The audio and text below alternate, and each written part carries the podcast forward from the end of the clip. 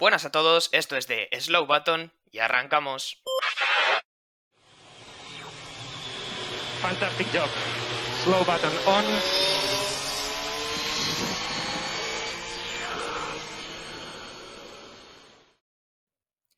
Hola, ¿qué tal? ¿Cómo estáis? Bienvenidos, bienvenidas una semana más al podcast de, de The Slow Button. Hoy es domingo, hoy no teníamos eh, carrera, de hecho no ha sido fin de semana eh, de gran premio, tendremos que esperar hasta el siguiente para irnos a Turquía y estábamos, voy a haceros una declaración, voy a ser sincero con vosotros, nuestros oyentes, estábamos planteando qué hablar hoy en el podcast, ¿no? qué, tema tratar, qué sección hacer, ya que no teníamos carrera que comentar, y, hemos dicho, oye, ¿por qué no hacemos un podcast improvisado? Es decir, ¿por qué no le damos a nuestros oyentes la oportunidad de escucharnos hablar un poco de cuestiones relacionadas con la Fórmula 1, como no podía ser de otra manera, pero de forma más libre durante, durante el rato que, que, nos dure la conversación? Así que aquí estamos, es un poco lo que, lo que vamos a hacer. Voy a empezar presentando, como siempre, a mis compañeros. En primer lugar, Javier Morán, que sé que está un poquito malo de la garganta, así que igual le cuesta un poquito la charla de hoy. Pues sí, John, eh, estamos un poco resfriados. Eh, luego quizá incluso cuente por qué, porque tiene un poco de relación con algo que hice ayer. Cogí frío, pero bueno, estamos aquí eh, los tres para hacer, eh, bueno, pues este episodio un poco más improvisado y la verdad que con muchísimas ganas. Y también, como no podía ser de otra forma, David Porras, que, que yo sepa no está enfermo, pero no sé qué me quiere contar. pues nada, también improvisado el saludo y todo, porque hoy ha sido así como todo un poquito así libre, ¿no? Un poquito charla de, de Discord pre-episodio. Pre así que bueno, vamos a ello. Pues nada, vamos a ello. Eh, yo os voy a ir sacando aquí temas que se me vayan viniendo a la mente y los vamos discutiendo, como ya os he dicho antes de empezar el episodio, como si estuviéramos charlando en persona, ¿no? Porque si en algo somos expertos es en charlar de tonterías, sobre todo si están relacionadas con la Fórmula 1, y es un poco el objetivo que teníamos hoy, ¿no? Trasladarlo aquí de la forma más natural posible. Eh, quiero, David, que empecemos hablando de, de pilas, y sé que parece una tontería decirlo así, pero tú sabes de lo que te hablo. Así que cuéntame un poco este tema de las pilas y que tiene que ver con Ferrari, por dónde van los tiros. Pues sí, un poquito, vamos a hablar un poquito de pilas, de química incluso. Eh, no, es broma. Eh, no voy a pasar con la parte química. Eh, yo el año pasado, pues por ejemplo, di en, química, pues no sé, mis cositas de, pilas que les da todo el mundo, pero no voy a contar nada relacionado con, eso porque, bueno, no le interesa a nadie y si le interesa a alguien que son los químicos, pues ya lo saben mejor que yo, ¿no? Y es que esto está relacionado con el nuevo motor de Ferrari que ya montó Charles Leclerc en, Rusia, ¿no? Y que parece ser que este fin de semana puede montar, el siguiente, evidentemente, Carlos Sainz en Turquía, ¿no? Y es que Ferrari eh, ha cambiado dentro de la unidad de potencia, ha cambiado la parte eléctrica, en concreto, pues eh, lo que es la, la batería, ¿no? Eh, ha pasado de un sistema pues, de iones de litio, ¿no? Digamos líquido, a uno que es como una especie de estado sólido. Lo que ha conseguido Ferrari es que, bueno, se sobrecaliente menos la, la batería y con esto, pues se minimiza el tamaño de todos los componentes, tanto de los cables del ERS como del radiador, lo que supone una breve, pequeña mejora aerodinámica y sobre todo, pues al parecer la batería puede almacenar más eh, kilovatios. Ferrari ha dicho que no es un gran eh, cambio significativo para esta temporada, pero sí es un cambio significativo eh, de cara a investigar, ¿no? Para la congelación de motores del año 2026. Vale, vale, ya entiendo. O sea que tema pilas, tema líquido, tema sólido. También me comentabas antes algo de la Universidad de Massachusetts, que, que lo decías, no sé si lo decías un poco de coña o que realmente era un, era un hecho que, que lo habían demostrado. No, sí, sí, o sea, estaba buscando antes porque, a ver, yo eh, no entiendo, quiero decir, yo de química entiendo poca cosa, ¿no? El año pasado me di mis cositas, ya digo, de ánodos y cátodos y cosas que se dan en, bachillerato y tal, pero eh, no entiendo mucho de pilas y estaba buscando y al parecer eh, lo que son las soluciones líquidas, o según un estudio de Massachusetts, eh, puede ser mejor de cara al rendimiento de, de, las baterías, pero luego también he visto otro artículo que decía que en cuanto a, digamos, industrialización, todos los coches eléctricos, eh, las baterías iban a ser sólidas en el proceso industrial. Entonces no sé si es que a lo mejor el líquido es mejor, pero menos al final eh, rentable en cuanto a, yo que sé, eh, puro, puro proceso industrial. Ya te digo, no, no sé muy bien, pero, pero algo he leído. Bueno, pues muchas gracias David por la explicación más técnica probablemente de toda la temporada, en el episodio menos técnico probablemente de toda la temporada, porque básicamente estamos improvisando, pero bueno, es ese, ese, conocimiento que os habéis llevado todos los oyentes de Slow sobre pilas y materia líquida y materia sólida, aunque probablemente no lo apliquéis en nada de vuestra vida. Eh, Javi, te iba a preguntar por las pilas a ti también, aunque realmente no sé si puedes aportar algún dato sobre esta fantástica explicación que ha hecho David realmente eh, todo lo que puedo aportar es algo cómico, ¿no? Y es que me hace mucha gracia cómo hay un estudio en Massachusetts, de la universidad vaya, que dice que probablemente sea mejor lo líquido a nivel rendimiento, Con lo cual, no sé, es un poco curioso, ¿no? Que Ferrari esté haciendo lo contrario. De todas formas, igual tiene que ver con lo económico, ¿no? Sale más rentable el tema de pasarse algo de estado, de estado sólido. No tengo ni idea. David, que dime. No, no, que se me ocurría que si igual, si hay algún oyente que es realmente que sabe de, de, lo que estamos hablando, porque yo no tampoco realmente no sé ni de lo que estoy hablando. O sea, si hay algún oyente que de verdad sabe eh, de pilas, sabe de química, eh, que cuando subamos el, este del episodio a, Instagram, no sé, que en los comentarios o algo eh, ponga una explicación si la tiene, ¿sabes? En plan, que si sabe de, de lo que estamos hablando, porque, quiero decir, no somos químicos. Entonces, pues, si alguien puede dar una aclaración, pues que, bueno, bienvenido sea. Bueno, pues hay que dar ese llamamiento. Llamen al número que aparece en sus pantallas y pueden darnos una aclaración sobre química porque no tenemos ni puñetera de qué estamos hablando. Eh, quería hablar también de otra cosa con vosotros, una anécdota que nos ha contado antes Javi que me parecía fantástica para traerla a este episodio tan improvisado. Y es que ayer Javi, eh, introduce en sonido de aplausos por aquí, eh, volvió a los karts.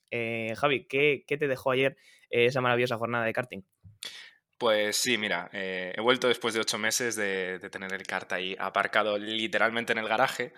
Y yo sabía que en Recas, que está en Toledo, es el circuito donde yo, yo compito, y bueno, y corro generalmente, eh, yo sabía que ahí hay veces que, que, está Roberto Meri, está Carlos Sainz. De hecho, Carlos Sainz tiene ahí un cajón, una jaula donde, donde guarda, vamos, digamos que es como un boxes que él paga, probablemente se lo regalen por tener ese apellido.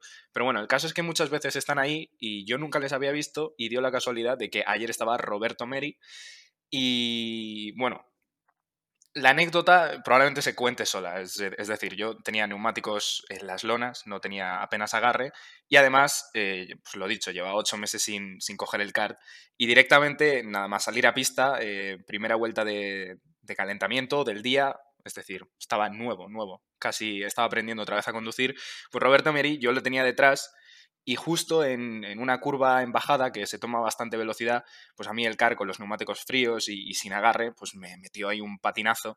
Y la verdad es que me llevé un susto porque de repente Roberto Meri apareció por el interior y yo estaba derrapando y de verdad estuvimos a nada de tocarnos.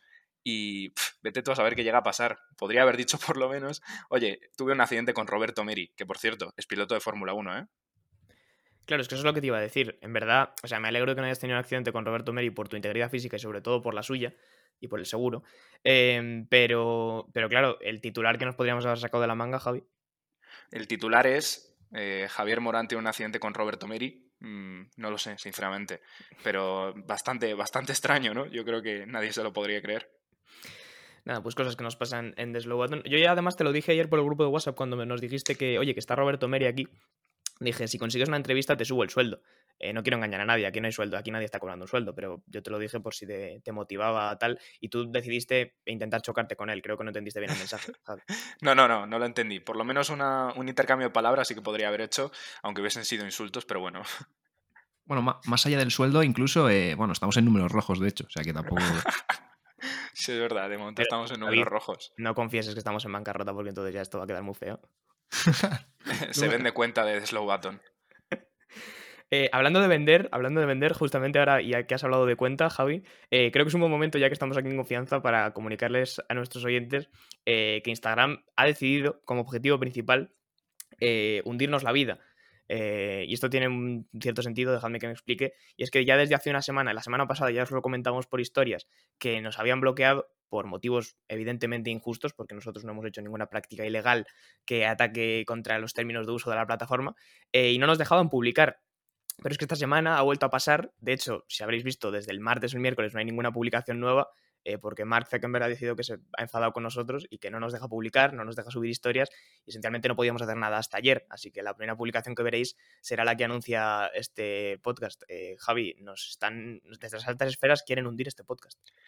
Es muy curioso, eh, yo no sé si es porque estamos creciendo demasiado rápido o, porque alguno de vosotros dos, y os estoy culpando, está haciendo algo ilegal. No, es, es broma, pero sí que es cierto, estuve hablando ayer con un amigo y, vi que se había hecho una cuenta nueva y digo, bueno, esta será su cuenta secundaria, esto tan común que, que se hace. Y le digo, oye, tío, ¿y esta cuenta? Y me dice, es que Instagram me ha chapado la cuenta. Y digo, no me lo puedo creer. Nosotros estamos igual, nosotros no la tenemos chapada, pero sí que la teníamos, eh, vamos, restringida por completo, o sea que como quien dice no podíamos hacer nada. Y me dijo, llevo una semana intentando que me la devuelvan pero es que no hay manera, ni siquiera puedo iniciar sesión y no me han dado ningún tipo de explicación. O sea que no sé si es que esto está siendo algo generalizado o... Mira, de verdad, a mí es que se me queda fuera las manos. No, es que, ya digo, sale un aviso y además que esta vez segunda es muy gracioso. Eh, tú, tú lo sabes, Javi, tú no lo has visto, yo creo, David, en primera persona, pero es un aviso que sale en pantalla como sobre, sobrepuesto sobre la pantalla y, y es que además no te deja literalmente hacer nada porque sale cada dos segundos. Entonces, actualizas la página, te sale un anuncio que te dice, oye, que te hemos restringido. Eh, ¿Quieres mandar un mensaje? Te, te han restringido. ¿Quieres poner un comentario? Te han restringido. Y es tan molesto que al final acabas saliendo de la cuenta frustrado, enfadado con el sistema capitalista en el que vivimos y con ganas de tirar el móvil por la ventana. Así que yo la verdad es que no, no entiendo qué es lo que está pasando, pero tú, David, que vives felizmente en Twitter, pues ves esta realidad con otros ojos, entiendo. Bueno, de hecho, si hay algún experto eh, que le hayan bloqueado una cuenta, lo deje en comentarios también. No, fuera de coñas. Eh, eh, no sé, la verdad, no sé qué estaba pasando. Sé que la primera vez eh, no podíamos subir nada, pero historias, por ejemplo, sí, porque pudimos avisar por ahí. Pero fue justo en el momento en clase de sociología, en el que, bueno, Qatar es, pues, se metió en el calendario de la Fórmula 1, en el que ibais a subir una historia y dijisteis, eh, pues tampoco no te vas a subir historias. Entonces, bueno, yo la verdad que tema Instagram no controlo mucho.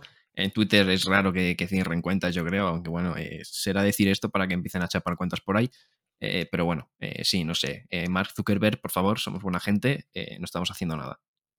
Mark Zuckerberg, que es seguidor además eh, diario del podcast, que lo sé, hablé con Claro, él el claro. otro día eh, y le dije que a ver si nos podía abrir la cuenta porque ya el chiste había estado bien, pero que nos estaba empezando a hacer eh, una faena.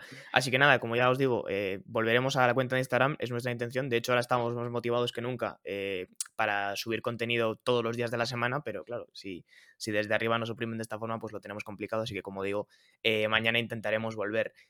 No sé, no sé si tenéis por ahí algún tema más que queréis comentar, ya que estamos aquí diciendo esencialmente tonterías, y llevamos 12 minutos. No sé si hay alguna cosa más que se os ocurra a cualquiera de los dos, ya relacionado con la Fórmula 1 o casi no, porque estamos hablando un poco de todo. Bueno, básicamente eso, lo de decir lo de Qatar, ¿no? Un poco, que bueno, eh, se mete este año en, el calendario y es un contrato de, de 10 años, a partir del 2023, porque el 2022 con el tema del Mundial de Fútbol no lo venían conveniente. Y leí una noticia que también decía que Amnistía Internacional avisaba a la Fórmula 1 que tuviera cuidado con Qatar. Eh, no sé qué os parece el tema de que, bueno, eh, We Race as One y al final acabamos corriendo todo el rato en sitios donde los derechos humanos se van vulnerando. No sé qué os parece. A mí, eh, ¿os acordáis? Al principio de, de nuestro podcast, eh, me acuerdo que David y yo estábamos muy enganchados a la Fórmula E, más que nada porque aún todavía no teníamos carreras de Fórmula 1, y vimos algo curioso, no sé si tendrá algo que ver o, o por lo menos el nivel de peligrosidad es similar a lo que se vio en la Fórmula E. Yo creo, David, sabes de, a, lo, a lo que me estoy refiriendo, y es que Sí. eh, en la celebración de Fórmula E de repente se vio cómo se interceptaba un misil en plena celebración de, de podio de, Fórmula E. Sí, fue en, en Arabia Saudí, creo, el primer gran premio, que al parecer hubo, pues eh, en Ara- Arabia Saudí, ahora no sé mismo la zona de conflicto, pero tiene una zona de frontera, eh, que bueno, eh, están en conflicto, y pues se aprovecharon, digamos, eh, la conjetura del gran premio, no sé si para atacar, pero sí por lo menos para, para llamar la atención, ¿no? O sea, no, no creo que fueran a hacer daño, eh, pero sí que, bueno, eh, tiraron un par de misiles para que, bueno, Arabia Saudí los interceptara.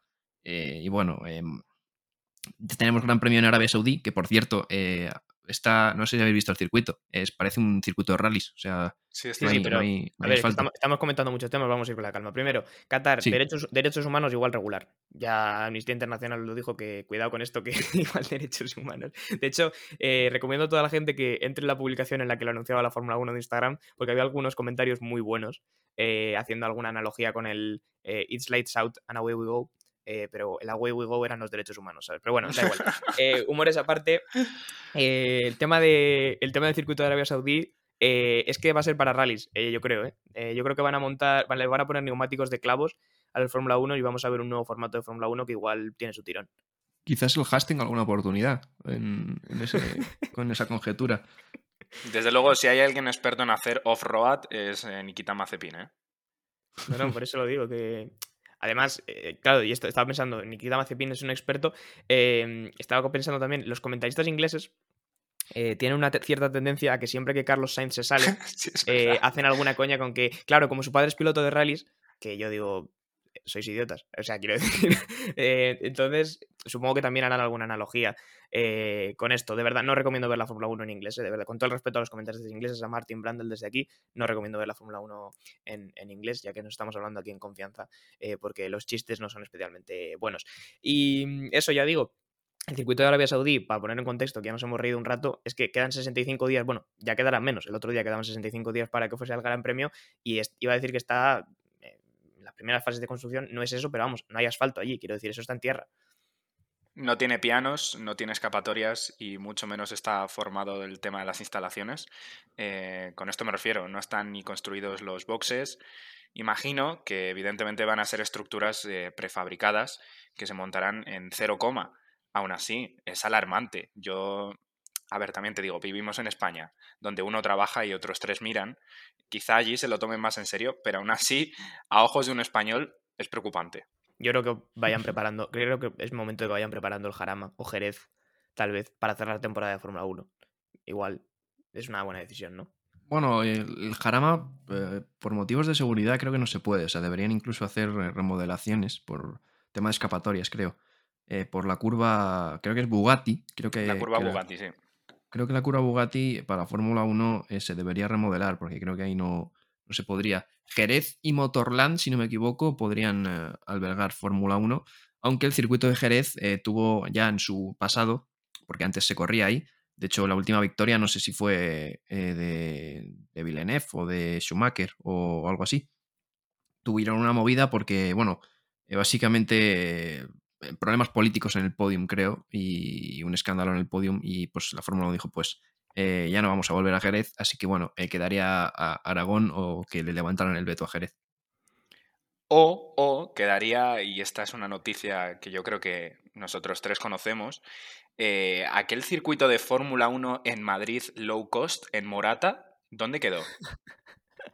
La verdad es, que aquello, aquello fue más un meme que otra cosa, yo creo. Y no sé si estás hablando de lo mismo, pero también se planteó vamos, yo lo vi hace unos meses, que se está planteando la posibilidad de hacer un circuito urbano en la zona de IFEMA de Madrid. También. Que la verdad es que me, pareció fantástico aquello. Dije, ojalá, o sea, ojalá un circuito urbano en medio de Madrid. Eh, pero, pero lo de Morata no me acuerdo de aquello, ¿eh? De eso yo no lo, no, lo tenía yo. No lo tenía yo. de todas maneras, solo voy a hacerte un apunte, David, que antes decías, eh, no, claro, es que Jerez, eh, no, perdón, Jarama, tal, porque la curva Bugatti, a ver, es que Arabia Saudí está en tierra. O sea, quiero decir, de lo malo, malo, de lo malo, malo, lo peor, ¿sabes? Ah, bueno, pero quiero decir, hay circuitos, que decir, está Hockenheim ahí sin usar, está eh, Nürburgring ahí sin usar, o sea... Pero hay que, barrer, hay que barrer para casa, David, hay que barrer para casa un poco. No, no, sí está claro, pero quiero decir que, que quizás el Jarama, que se, bueno, se tendría que hacer alguna remodelación, que decir, Aragón y, Jerez quizás serían aptos, y lo de que comentabais, eh, lo de IFEMA, bueno, eh, fue una idea del Ayuntamiento y tal de Madrid, de, la Comunidad de Madrid. Solo espero que si se hace algo, pues se haga mejor que el circuito de Valencia, que al final fue una ruina y mira dónde está. Y, lo de lo que dice Javi sí que lo vi, que era uno, hicieron incluso un diseño 3D super cutre. Sí. Porque, y, dijeron que querían albergar MotoGP y Fórmula 1 en un circuito hecho, no sé, era como un diseño super cutre y no se ha vuelto a ir a hablar de ello, así que no sé si ha llegado eso muy lejos, la verdad. Pues mira, lo tengo aquí mismo. El proyecto de hacer un circuito en esta localidad de Madrid, que es Morata, ya lleva muchos años planeado y es ahora cuando se ha dado el ok definitivo para que se ponga en marcha y termina diciendo este párrafo. El problema es que tan solo hay 12 millones de euros. Yo creo que con 12 millones de euros, que por cierto es la calderilla que tiene Cristiano Ronaldo en el bolsillo, no da para nada. Bueno, con 12 millones de euros es probable que puedan hacer lo mismo que hay en Arabia Saudí ahora mismo. un de, circuito de rally, un circuito de motocross, igual uno como el de karts o un poco peor en el que estuviste tú ayer, Javi, con un poco de suerte yo creo que algo así se pueden sacar. Estaba pensando en el circuito este urbano de IFEMA y no os da la sensación, si os imagináis un poco la zona de IFEMA, que sería eh, preocupantemente parecido a Sochi. Sí. Uf, muchísimo cuidado, ¿eh? es que yo lo veo exactamente igual que Sochi, ¿eh? Y no, me gusta tanto ya la del chiste. A ver, a mí es que por dentro no me parece mal del todo, porque y estoy seguro de que algún oyente nuestro ha jugado a Gran Turismo 5. En Gran Turismo 5 había un circuito, evidentemente, inventado en el centro de Madrid y la verdad es que, oye, pues no sé. Eh, David, tú que vives por ahí, no voy a decir dónde, evidentemente, tú imagínate un día despertar por el sonido de, de un onda. Hombre, por, por, mi barrio no creo que pasen, pero bueno, sí, eh, por el centro de Madrid estaría, estaría bien. Y, sí, es verdad que IFEMA es un poco de dar la sensación de polígono industrial, eh, está allí un poco en medio de la nada. Eh, también te digo, si se hace en IFEMA se podría hacer perfectamente, yo que sé, en el polígono de Alcorcón o en Getafe o en algún lado así, ¿sabes? Pero bueno, IFEMA al final eh, tiene eventos y tal, y pues era por eso, ¿no? Por el tema de los eventos, por lo que se quería plantear allí. Pero yo no sé, creo que lo veo complicado, más que nada porque, bueno, al parecer era también si, si fallaba Cataluña, ¿no? En plan, Montmeló al final es un circuito que tiene mucha historia, los test se hacen ahí, ¿no? Y si fallaba, pues se estaba buscando una segunda oportunidad porque al final que España albergue la Fórmula 1 es, es, importante, ¿no? Y además con dos pilotos españoles, ¿no? En verdad, ojalá escuchar a los comentaristas ingleses teniendo que decir palabras como Getafe o Alcorcón. Eh, pero en otra línea de cosas, yo es que el circuito de Nifema me lo imagino muy como Sochi, así en esa misma línea con, con, el estadio y con las cosas así. Y decías tú antes, David, además, una, esto, Javi, una cosa que se me ha quedado, que me ha hecho gracia, que dices, bueno, tú imagínate despertarte en tu barrio con el sonido de un Honda. No se ha despertado veces, David, con el sonido de un Honda Civic petardeando en su semáforo, ¿sabes lo que te quiero decir? sí, es verdad. Sí, igual, verdad. No es, igual no es el Honda que él quería, pero algún Honda Civic bastante marronero sí que ha pasado por debajo de su calle. Un ceda al paso aquí que se lo salta a todo el mundo, pues no veas tú. Vamos, has visto más accidentes que en toda la historia de la Fórmula 1, ¿eh? Casi, casi. Un poco Bélgica 98, un poco ahí por las mañanas. En fin, pues nada, circuitos en, en España de Fórmula 1. Eh, Arabia Saudí está en, está en las lonas, está en, vamos, en, arena, está ahora mismo. Eh, igual el Haas tiene posibilidades reales, como comentaba eh, antes Javi y, Qatar, pues ahí está, va a estar en el calendario el circuito, aunque bueno, ya sabemos que pues ha generado polémica eso, ¿no? Eh, hemos hablado de circuitos, hemos hablado de pilas, hemos hablado de Roberto Meri, ya empiezo a ver cuál va a ser el título de, de este episodio, un poco por donde nos hemos movido. Eh, no sé si tenéis algo más que comentar, no sé si como en nuestras charlas habituales queréis hablar de algún piloto que lleve seis años retirado de la Fórmula 1 y que nos hace gracia por algún motivo. Eh, ¿cuál, ¿cuál, comentabas tú el otro día, David? Winkelhoff, así decías. Win Winkelhock, Winkelhock, eh, famoso por, bueno, ese primer puesto momentáneo en el GP de Europa del 2008, donde cayó, eh, 2000, 2008, no, 2007, donde cayó la de Dios en un momento. Eh, sí, bueno, eh, Winkelhock siempre está bien recordarle de vez en cuando. Eh, también vi el otro día que hace poco era lo del Crashgate, el aniversario, y también he visto hoy que un fin de semana como, como hoy, eh, hace 12 años, Fernando Alonso fichaba por la escudería Ferrari. ¿Cómo te quedas, chaval? Ahí han quedado esas fechas, la verdad. Y Winkelhoff, pues nada, mucha gente no sabrá quién es, de lo que nos está escuchando, es normal. Yo hasta el otro día tampoco sabía quién era hasta que salió David con su profundísimo conocimiento sobre la historia de la Fórmula 1 a decir, no, no, pues este tío lideró durante unos momentos el Gran Premio de Europa y luego se fue a su casa, básicamente. Pero... pero un sí, Spiker. Eh, un Spiker. Es que tiene tela la cosa. Pero, pero bueno, ¿no? Que sepáis que a veces hablamos así de pilotos eh, random que tuvieron un paso corto por la Fórmula 1. Eh, Roberto Meri también, en realidad, ¿verdad, Javi? Quiero decir. A veces bueno, Roberto Meri, eh, ¿queréis que os sea sincero? Esto probablemente sea un debate, si alguien lo escucha y, y, me oye decir esto que voy a soltar, pues igual se lleva las manos a la cabeza, pero es que sinceramente, y esto no es ningún tipo de, de broma, eh, tengo un amigo, también eh, piloto de karting, por cierto, eh, quedó cuarto el otro día en, el campeonato de, España, ahí en Recas también, rueda más rápido en ese circuito que Roberto Meri. Mi opinión, mi opinión es que el nivel que hay en el campeonato de España no difiere mucho del de algunos pilotos que han pasado por la Fórmula 1 y me da la sensación de que lo que marca realmente la diferencia es el dinero. Eh, por ejemplo, un día yo estuve en el circuito de un famoso piloto, seguro que alguno le conoce, Ángel Burgueño. Allí estaba rodando un chico que por el mono que llevaba pude ver su nombre y, corría en la Fórmula 4 española, creo. Y me acuerdo que estaba rodando yo eh, literalmente en la misma décima que él. Y eso me llegó, o sea, me llevó a pensar, joder, lo que hace el dinero. Probablemente no me estoy comparando directamente con él, tenga otras cualidades, eh, quizá, quizá, sea muy bueno en ritmo de, de, carrera o en ritmo clasificatorio, pero sí que es cierto que, no sé, es un pensamiento que, que me llegó a la mente y dije, lo que hace el dinero, ¿eh? Bueno, pues otro día más haciendo amigos en Deslobaton. Hoy hemos insultado a los químicos sin tener ni puñetería de pilas. También hemos insultado al sistema capitalista hablando de Mark Zuckerberg. Hemos insultado a 4 o 5 pilotos de Fórmula 1 diciendo que Javi podría rodar con un car tan rápido como ellos. Y a un tal Winkelhoff que, bueno, que lideró el Gran Premio de Europa durante dos vueltas. Bueno, y también a Madrid un rato en realidad, aunque David no va a estar de acuerdo con lo que voy a decir. Porque, no. porque el circuito de Getafe como nombre, pues igual no queda muy romántico.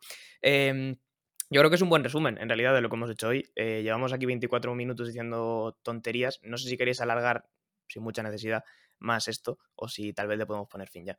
Pues es que realmente las charlas que tenemos antes de entrar a clase incluso dan para menos que 24 minutos. Ya sabéis que tenemos apenas 10 minutos o incluso 5 eh, de, conversación, con lo cual yo creo que hemos cumplido.